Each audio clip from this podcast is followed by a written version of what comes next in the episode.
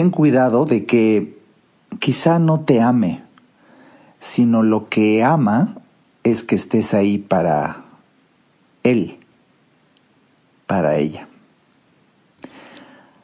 Esta es una de las confusiones que más pueden debilitarte y de eso hablaré brevemente hoy aquí contigo.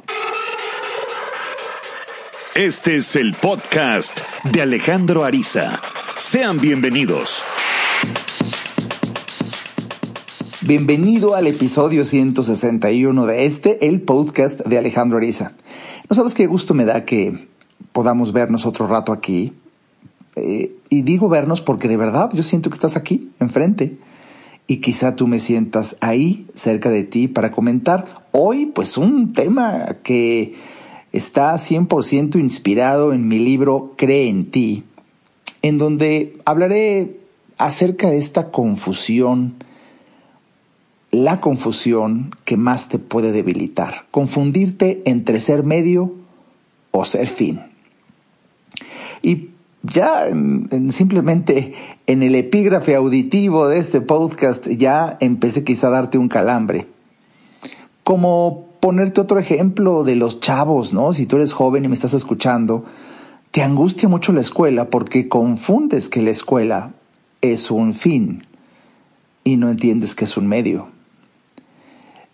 Cuando tú confundes que algo es un fin en vez de un medio, le das una importancia capital y lo que sucede ahí te, te desmorona, te debilita, te, te angustia. En el ejemplo este de la escuela, es que si tú repruebas una materia y crees que el fin es triunfar en la escuela, bueno, sientes que se te derrumba la vida. Pero cuando tú descubres que la escuela es un medio para llegar a un fin muy superior, infinitamente superior, y repruebas una materia, bueno, pues eh, no, no, no pasa de ahí, simplemente pues no quedó muy claro y hay que quizá volver a estudiar, pasar un extraordinario, y, pero no, no, no trasciende, no debe de trascender nada de lo que sucede en la escuela cuando entiendes que la escuela es un medio para llegar a un fin muy superior. Pero cuando tú confundes la escuela con el fin, ahí es que un, error cualquiera se convierte en una tragedia eh, eh, insostenible, inaguantable. Y esto, esto me acuerdo que yo lo empecé a leer hace muchos años y lo tengo, pero clarititititito. Estaba yo leyendo un librazo hace muchos años que ahora mismo viene a mi mente las enseñanzas de Don Juan de Carlos Castaneda, en donde recuerdo que el prólogo lo hizo Octavio Paz y ahí fíjate esta frase de este célebre personaje de la historia universal de la literatura. Cuando el medio se vuelve fin, se convierte en agente de destrucción. Fíjate nada más. Te repito una frase de Octavio Paz que ahora mismo me vino a la mente. Cuando el medio se vuelve fin, se convierte en agente de destrucción. Específicamente en ese libro en donde Carlos Castaneda relata sus experiencias con el Nahual Don Juan, eh, habla en algún momento sobre los estados alterados de conciencia inducidos por hongos alucinógenos y hierbas que se usaban en los antiguos poblados mexicanos. Y ese tipo de droga era perfectamente bien entendible como un medio para llegar a un fin de inspiración superior, de tener mensajes muy reveladores de tu misión en la vida, de inspiración artística, que bueno, esto ah, es conocido eh, universalmente. Pero fíjate cómo si de eso versa un poco eh, algunas historias o relatos del libro, por eso Octavio Paz explicaba, cuando el medio se vuelve fin, se convierte en agente de destrucción, hablando de las drogas psicodélicas. En este ejemplo, y tiene ahora más sentido, porque si una persona usa una droga para poder entrar a un estado de conciencia que le permita tener la inspiración, el dote artístico, la comunicación ultrasensorial para entender determinada circunstancia. Ah, bueno, fíjate cómo entonces la experiencia con esta droga psicodélica es un medio para llegar a un fin que se está buscando y una vez logrado, pierde todo sentido el medio y se desvanece en la nada. O sea, dejas las drogas dejas la experiencia, fue una experiencia única. Pero cuando te gustó y dices, pues me voy a meter otra vez esta droga, ¿para qué? Pues no más. Entonces ahí el medio se vuelve fin y se convierte en agente de destrucción. Me encanta, me encanta eh, la inspiración que tuve en este momento para que en forma muy breve te explique la confusión que te puede destruir. La confusión que te puede destruir. Por eso el breve epígrafe auditivo, eh, pues no te confundas, Él no te ama, ama que estés para Él, en donde ahí también cambiaste de ser fin a ser medio. Y sientes que pues la relación es destructiva, tarde o temprano. Y creo que hay una manera muy sublime de explicarlo, modestia aparte, porque estaba yo leyendo esta mañana mi libro Crentí y en la introducción que es muy amplia y muy filosófica, hablo de este tema y creo que es un buen momento para, para reflexionar contigo sobre la confusión que puede destruirte. Esto de confundir el medio con fin. Mira, te, voy a, a leer una parte del libro porque me encanta y creo que mejor expresado que en esos momentos de profunda inspiración cuando la escribí. Dice así, bien, siguiendo con el análisis de este hecho de la intercambiabilidad de personas como si fueran piezas del fenómeno del módulo funcional, e, esto es porque en este libro de Crentí explico cómo muchas personas también pueden confundir lo que valen en virtud de su función y dejan de ser personas para convertirse en solamente un módulo funcional. Y, por ahí comentaba que quizá esta sea una de las fuentes más comunes de divorcio cuando, cuando la persona se convierte meramente en algo que le funciona a la otra y si deja de funcionar, entonces te cambio como una pieza de intercambio. A eso me refiero en este párrafo y por eso atrapo la reflexión así en mi libro. Continúo leyendo. Eh, de hecho, repito, bien, siguiendo con el análisis de, hecho, de este hecho de la intercambiabilidad de las personas como si fueran piezas, del fenómeno del módulo funcional, provoca en nosotros un curioso fenómeno sociológico y psicológico que quiero poner a la vista.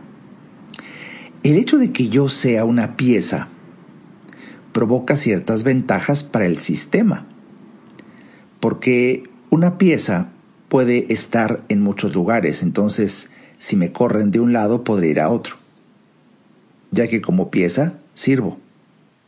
Bueno, esta es la parte, podría decirse, positiva del asunto, pero de repente, cuando en épocas como en la que vivimos, hay más piezas que huecos en la maquinaria, entonces te entra la angustia de la ubicuidad inversa. Esta es una broma de términos filosóficos que aprendí y explicaré porque aunque broma, está llena de verdad. Carlos Llano llama angustia de la ubicuidad inversa a este fenómeno que se provoca en contrario a la verdadera ubicuidad. Sabemos que la ubicuidad es el presunto fenómeno donde una persona es capaz de estar en diversos lugares a la vez.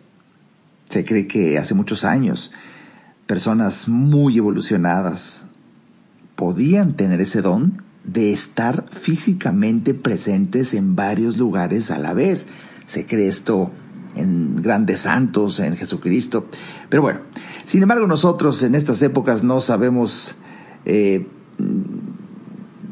no, no, no, sabemos con ubicuidad, pero, pero quizás sí con ubicuidad inversa. Eh, esto quiere decir que todos pueden estar en mi lugar. es, esa es la razón de, de este chiste que nada más los filósofos muy uy, eh, advierten. Eh, y, esto, si me he identificado con ser pieza en un lugar determinado, me provoca una neurosis al saber que no soy nada, no soy, sino solo hago. Es la angustia de mi propia inexistencia que explico en mi libro Cree en ti, en, en la introducción, porque te repito, angustia que se sucede cuando creemos erróneamente ser solo lo que hacemos. de tal suerte que cuando dejo de hacer, siento que no existo. Fíjate qué interesante. De esto desprendo la idea de la trascendencia que tiene el que un empresario eduque a su personal en cuanto a su dignidad de personas humanas. Hoy en día, una de las más nobles misiones de un empresario, de un líder o de un responsable de familia, es favorecer que las personas de su derredor crean en sí mismas, independientemente de su función, independientemente de que hagan o logren o no, llevándoles una nueva conciencia de sí mismos. Bueno, yendo más adelante en nuestro estudio con lo que he aprendido de filosofía y con fines de práctica en nuestra habilidad de reflexión, también se le podría objetar a Kant, quien dijo que el hombre no era medio sino solo fin, que en realidad el hombre no es fin porque el único fin es Dios y el hombre es un medio al servicio de Dios. Esto para una cultura católica y cristiana parece algo muy sensato, evidentemente. El hombre nació creado para servir a Dios, así muchos lo han aprendido y lo siguen afirmando. Pero dicho así nomás, es filosófica y constitutivamente falso. Lo explico. El hombre no es ningún medio para Dios, porque Dios no necesita de ningún medio. Dios lo tiene todo.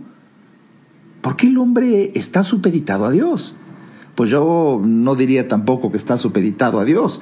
Siendo Dios el ser que tiene la plenitud en sí mismo, no necesita del hombre. Si hizo al hombre, según Tomás de Aquino, fue para desbordar su amor en él. ¿Y qué es lo que quiere Dios del hombre? Lo que quiere Dios del hombre es que se comporte como hombre que es el hombre está hecho a imagen y semejanza de Dios, y si Dios es fin, el hombre tendrá que ser fin a imagen y semejanza de Dios. Esto es mucho más sabio, mucho más profundo que decir de una manera así facilona, simplona, que el hombre es un instrumento para servir a Dios. El hombre debe conducirse a Dios, cierto, pero no como un medio que conduce al fin, sino como un fin imitando a otro fin para así alcanzarlo, imitarlo. Eh, eh, así, aunque suena fuerte para muchas personas, ¿eh?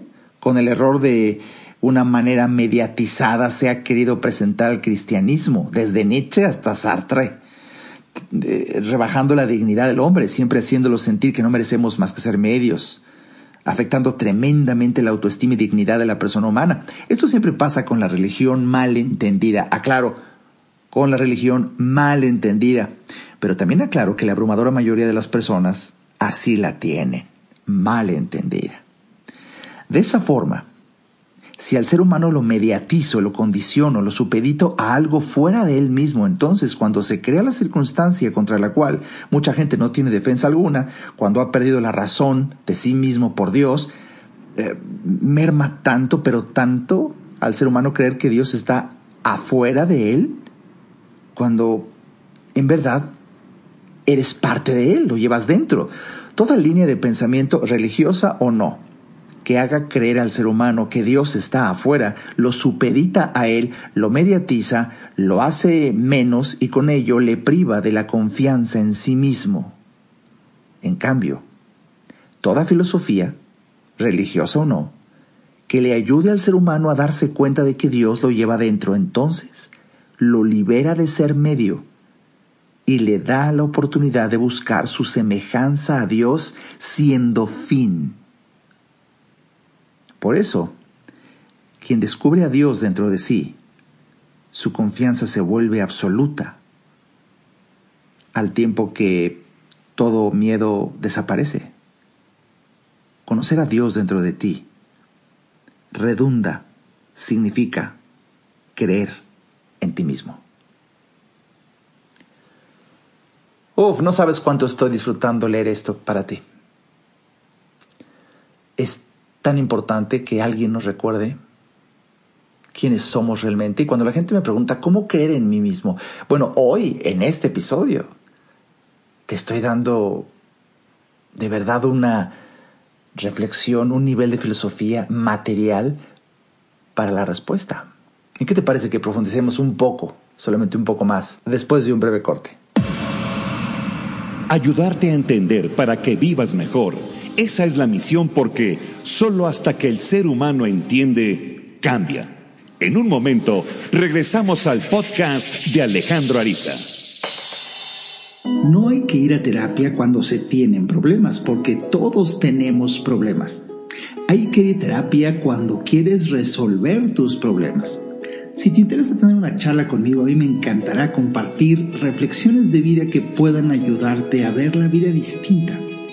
Entra a www.alejandroariza.com y en el botón del menú Alejandro Ariza, ahí se despliega un submenú que dice consultas. Haz clic ahí y tendrás toda la información para ver si en tu destino está que podamos charlar. Para mí será un placer ayudarte. Toda mejora implica un cambio, pero recuerda, solo si entiendes, cambias. Continuemos escuchando al doctor Alejandro Ariza.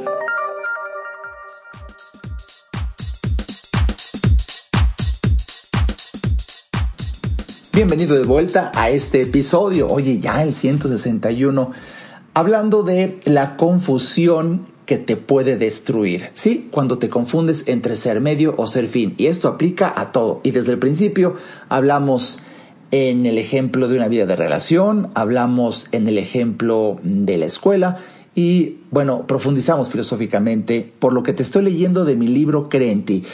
Yo creo que si algunas personas de repente sienten mucha profundidad conceptual, bueno, es que es, es un podcast, pero por eso tienes que leer el libro, te invito a que leas el libro y hoy te quiero hablar de esto precisamente porque pues negaría el decirte que estoy sumamente emocionado que esta explicación es una explicación filosófica de alto nivel que tiene relación directa con la cábala. Por eso, quiero recordarte que el próximo domingo primero de agosto voy a dar una conferencia en línea que se llama El arte de saber vivir feliz, que es una introducción a la cábala en donde hablo de esta sabiduría ancestral que tiene relación directa con lo que te estoy diciendo el día de hoy. Y porque esta es la razón por la que muchas personas, cuando yo hablaba en mis conferencias, me decían, es usted cabalista, es usted cabalista. Y, y, y, pues no, bueno, sí, ahora sé que sí, pero en ese entonces yo no sabía por qué me lo decían, hasta que luego, cuando estudié cábala, descubrí que muchos de los principios de los cuales yo hablo desde hace años y que están publicados en mis libros son los mismos de la sabiduría de la cábala. Por eso la gente me decía que sí era cabalista. Ya luego me puse a estudiar yo cábala y qué interesante se me hizo reafirmar algunos de los conceptos y mucho de la filosofía y cómo, caray, parece que los grandes filósofos de la historia universal de la humanidad pues tienen, tienen una influencia cabalística evidente. Todo eso lo vamos a ver el próximo domingo, primero de agosto. Y quiero decirte que de verdad aproveches porque el costo normal de la conferencia, bueno, pues es, es algo bastante normal. Pero hay un descuento enorme hasta el próximo miércoles 21 de julio. O sea, ya pronto quedan nada más prácticamente tres días. Si estás escuchando este episodio en domingo. Quedan tres días de descuento con más del 40% de descuento. Aprovecha, yo sé lo que te digo, caray, inteligencia para el dinero. Ah, aprovecha este descuento, adquiere tu entrada. Eh, todo lo tienes entrando aquí en mi página www.alejandroariza.com. Ahí está, en la mera entrada, el anuncio de la conferencia El arte de saber vivir feliz. Es una introducción de la Cábala y te garantizo que nos la vamos a pasar maravillosamente bien, casi tres horas de conferencia la mañana del domingo primero, domingo primero de agosto. Aprovecha el descuento que hay hasta este miércoles 21 de julio. Hay más de 40% de descuento. Espero que lo aproveches y no te pierdas una explicación cabalística, mucho de lo que hoy aquí, si te está haciendo sentido y descubres con sorpresa la confusión que puede destruirte, confundirte entre ser medio y ser fin, pues, caray, yo insisto, eh, es, es, hermoso entender, es hermoso entender, es transformador entender, es sublime. Y Y si continúo con esta reflexión, fíjate cómo ves, para creer en uno mismo, muchas veces hemos de rebasar las creencias heredadas por la ignorancia de nuestras generaciones anteriores. Y con toda fuerza debemos afirmar la dignidad del ser humano sin miedo. Es decir, debemos subrayar sin temor su condición de fin. Si seguimos filosofando más profundamente aún, el hombre está hecho para llegar a Dios, pero llevándolo dentro. Dicen los filósofos, no como medio que conduce al fin, sino como la imagen que imita al modelo. Esa imagen, esa semejanza, decían los griegos, nos llevaría mejor al modelo, pero no alejándose o acercándose, sino pareciéndose a él progresivamente. Los filósofos explican hermosamente que el hombre se acercará más a Dios, que es fin, no haciéndose medio, sino haciéndose fin. Se acercará más a Dios el hombre siendo hombre como Dios es Dios. Acercarse a Dios tratando de ser como Dios, es decir, irradiando vida, amor y confianza. Por eso es hermoso entender que el humano puede ser como Dios, porque ese, ese es el ángulo más prístino de su semejanza. Aquí llegamos a un punto muy importante de nuestro apasionante estudio. Bueno, espero que te esté resultando apasionante. La dignidad del hombre, a fuerza de ser semejanza de Dios, no se desarrolla con el éxito. Profundicemos un poco más. Verás que valdrá la pena. Estamos en una cultura en donde el éxito es muy valorado, pero muchos llaman éxito a conseguir aquello que se han propuesto. Dios no se propone conseguir nada, porque ya lo tiene todo. Por tanto, si nosotros nos tenemos que acercar a Dios a base de imitarlo, no nos tenemos que acercar por la línea del éxito, del conseguir aquello de lo que carecemos y que nos hemos propuesto tener. Si queremos imitar a Dios, nuestra dignidad se esponja, no por nuestro éxito, sino por nuestra fecundidad. El ser humano es más humano no por ser más exitoso, sino por ser más fecundo. Si el éxito consiste en adquirir aquello de lo que carezco, la fecundidad en cambio es desbordarme con lo que tengo. Ah. Baste esto simplemente como gran luz para indicar por dónde va el verdadero desarrollo del ser humano que se dirige a Dios, no buscando el éxito donde hay que conseguir lo que se carece, sino por transfundir lo que se tiene traduciendo esto un lenguaje tremendamente más sencillo, pero no por eso distinto de menor valía conceptual. El verdadero desarrollo del ser humano, donde se parece a Dios y así se dirige a Él, no consiste en obtener, sino en dar. Lo cual sin necesidad de estudios filosóficos, ni de este libro, ni de este podcast, toda buena madre de familia lo sabe y lo entiende mucho más que mucha gente. Esto que estamos estudiando tiene una resonancia profunda en el comportamiento humano actual. Cuando damos y ayudamos a los otros, cuando nos comportamos bien con los demás seres humanos, no solo es porque Dios nos dijo que así nos comportamos en el segundo mandamiento, es una muy sabia razón para comportarse bien con nuestro prójimo el que Dios lo haya dicho en el segundo mandamiento, pero no es la razón principal, sino por nuestra propia dignidad. Veamos. Los filósofos medievales tenían tiempo para discutir cosas que nosotros ya no podemos discutir porque nos falta tiempo para ello. Pero se planteaban cosas que tienen una enorme actualidad. Planteaban el caso.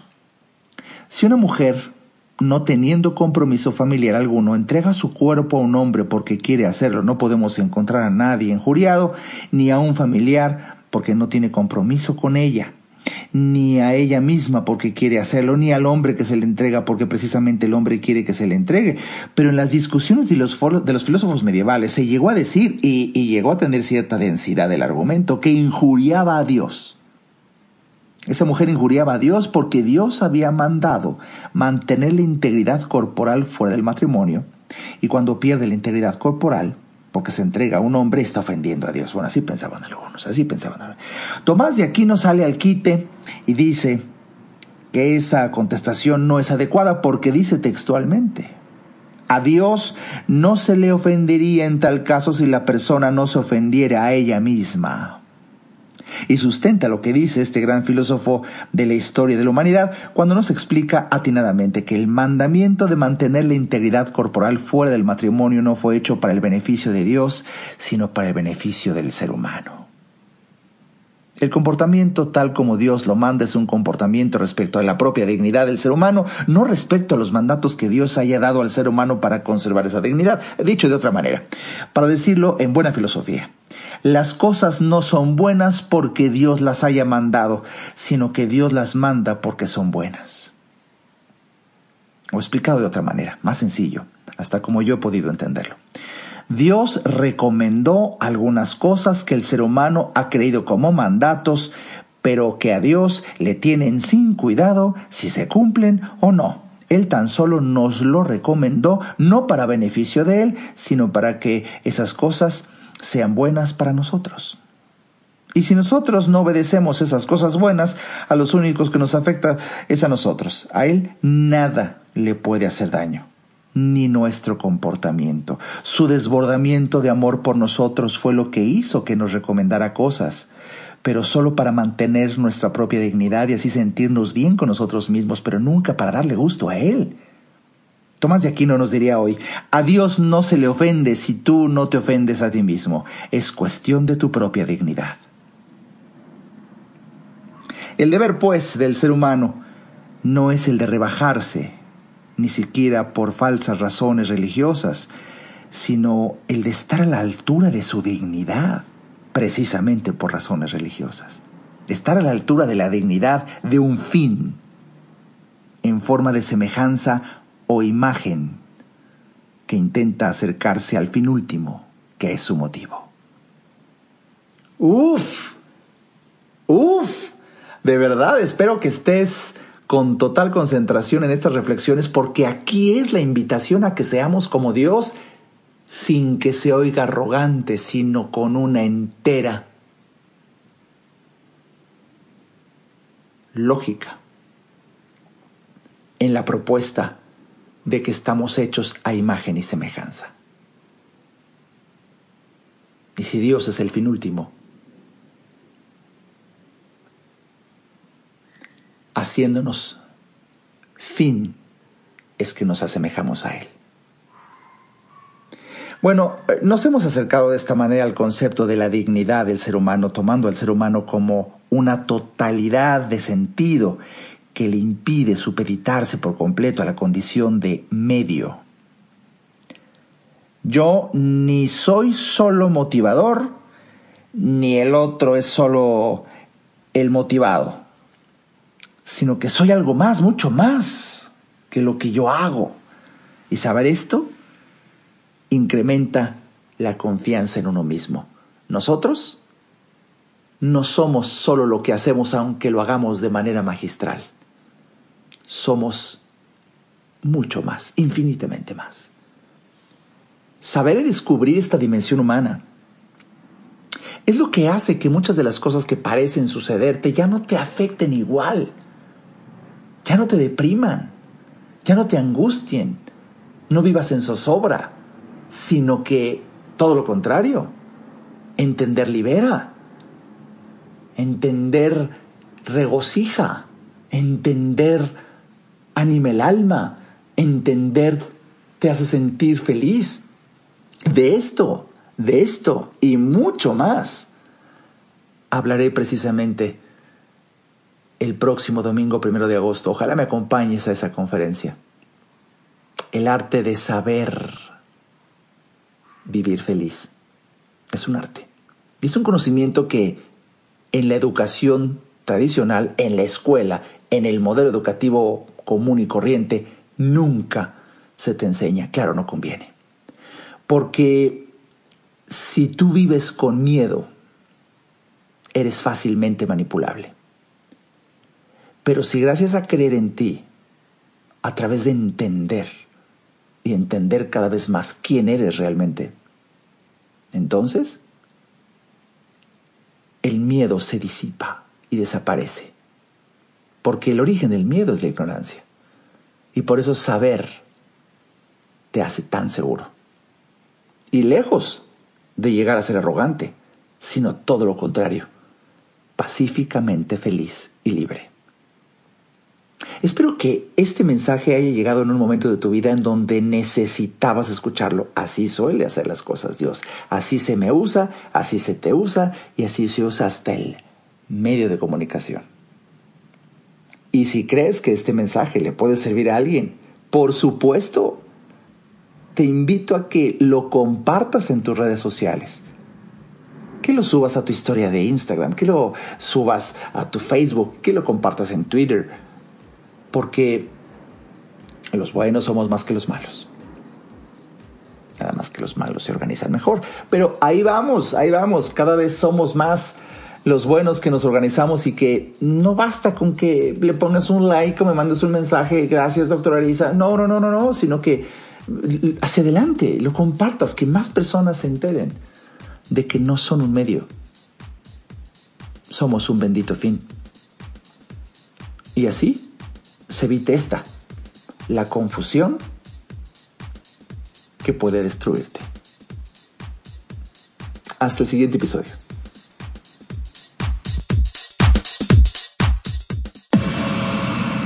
Este podcast fue una producción de Alejandro Ariza. Para saber más y establecer contacto, visita nuestra página www.alejandroariza.com. Quedan todos los derechos reservados.